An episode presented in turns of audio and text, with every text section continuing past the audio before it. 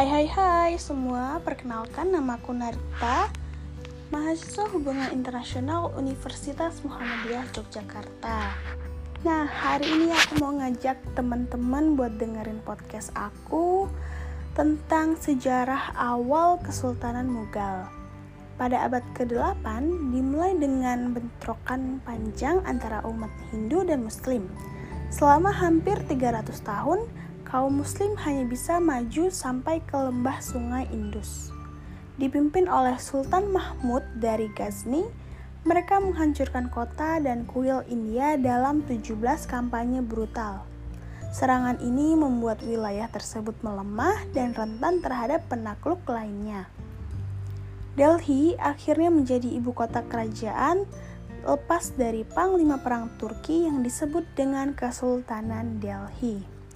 Kesultanan Delhi antara abad ke-13 dan ke-16, 33 sultan berbeda memerintahkan setiap wilayah. Pada tahun 1398, Timur Silama menghancurkan Delhi. Kota itu benar-benar hancur hingga menurut seorang saksi selama berbulan-bulan tidak ada burung satupun yang bergerak di kota itu. Tapi pada akhirnya Delhi dibangun kembali. Abad ke-16, seorang pemimpin muncul yang akan mempersatukan kekaisaran. Nah, pada saat itu kaisarnya bernama Akbar. Kita bahas tentang masa keemasan Akbar ya. Cucu Babur yang biasa dipanggil Akbar memerintah India dengan kebijaksanaan dan toleransi dari tahun 1556 hingga 1605. Seorang penakluk militer mengakui kekuatan militer sebagai akar dari kekuatannya. Menurut Akbar, seorang raja harus selalu agresif agar tetangganya tidak berusaha untuk menaklukkannya. Seperti Safawi dan Ottoman, Akbar melengkapi pasukannya dengan artileri berat, meriam, masuki kota-kota bertembok, dan memperluas kekuasaannya ke sebagian besar daratan tinggi di Deccan. Dalam langkah yang brilian, dia menunjuk ke beberapa prajurit sebagai perwira. Dengan cara ini, dia mengubah musuh potensial menjadi sekutu. Kombinasi kekuatan militer dan kebijaksanaan politik ini memungkinkan Akbar untuk menyatukan tanah yang berpenduduk sekitar 100 juta orang lebih dari yang disatukan di seluruh Eropa. Seorang penguasa liberal Muslim melanjutkan tradisi Islam tentang kebebasan beragama. Dia mengizinkan orang dari agama lain untuk menjalankan keyakinan mereka.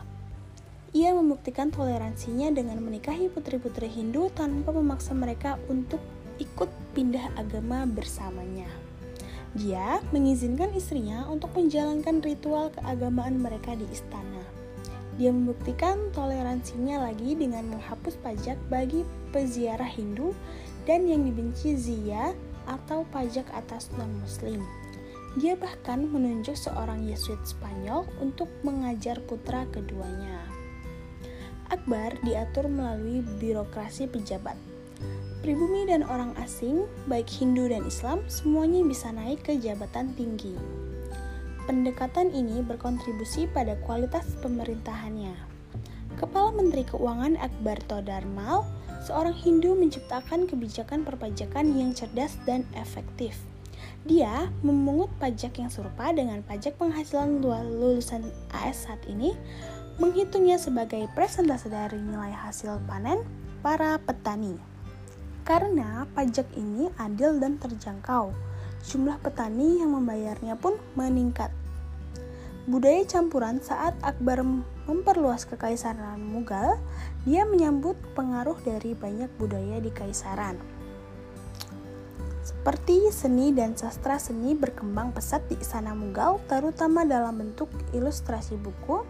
Lukisan kecil yang sangat detail dan berwarna-warni ini biasa disebut miniatur. Mereka dibawa ke puncak kesempurnaan di kerajaan Safawi. Arsitektur Akbar juga mengabdikan dirinya pada Gaya yang dikembangkan di bawah pemerintahannya masih dikenal sebagai arsitektur periode Akbar. Strukturnya yang masih tapi anggun, dihiasi dengan batu rumit yang menggambarkan tema Hindu. Ibu kota Fatehpur Sikri adalah salah satu contoh terpenting dari jenis arsitektur ini.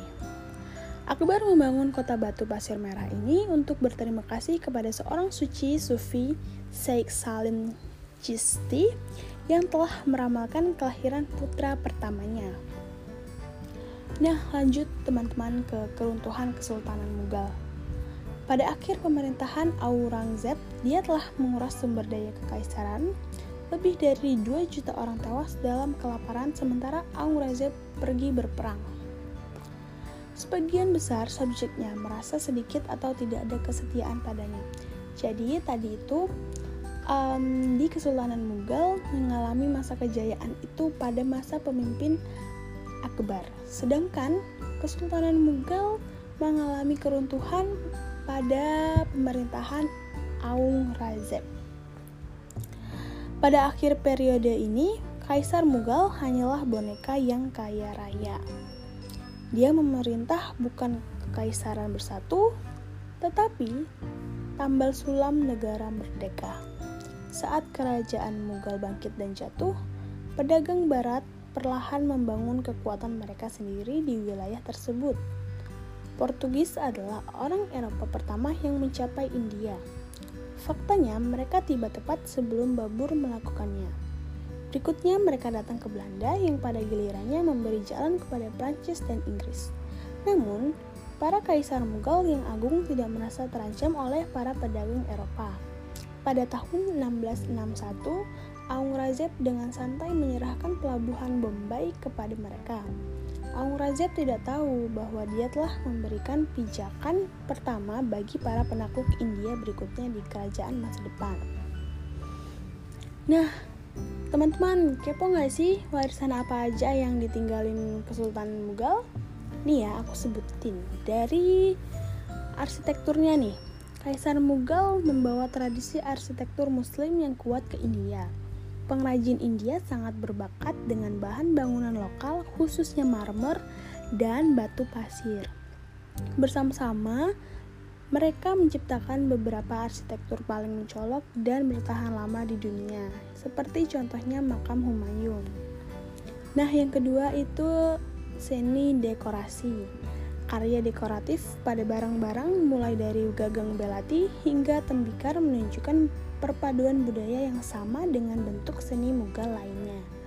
Pegangan belati ini menunjukkan beberapa elemen bunga dan geometris yang umum dalam seni Muslim. Tetapi penggambaran kuda yang realistis keluar dari tradisi Hindu.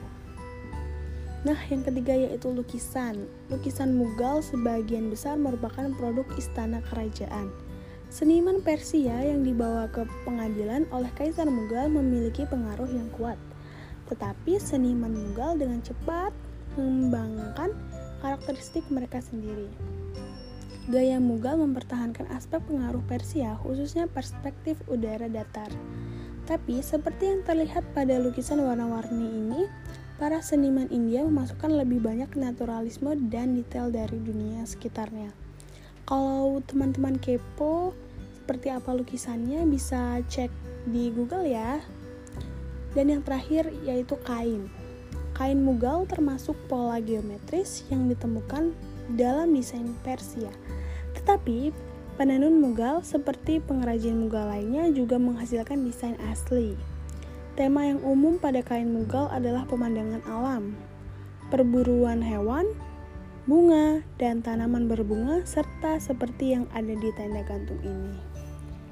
Nah, teman-teman, sekian tentang Kesultanan Mughal.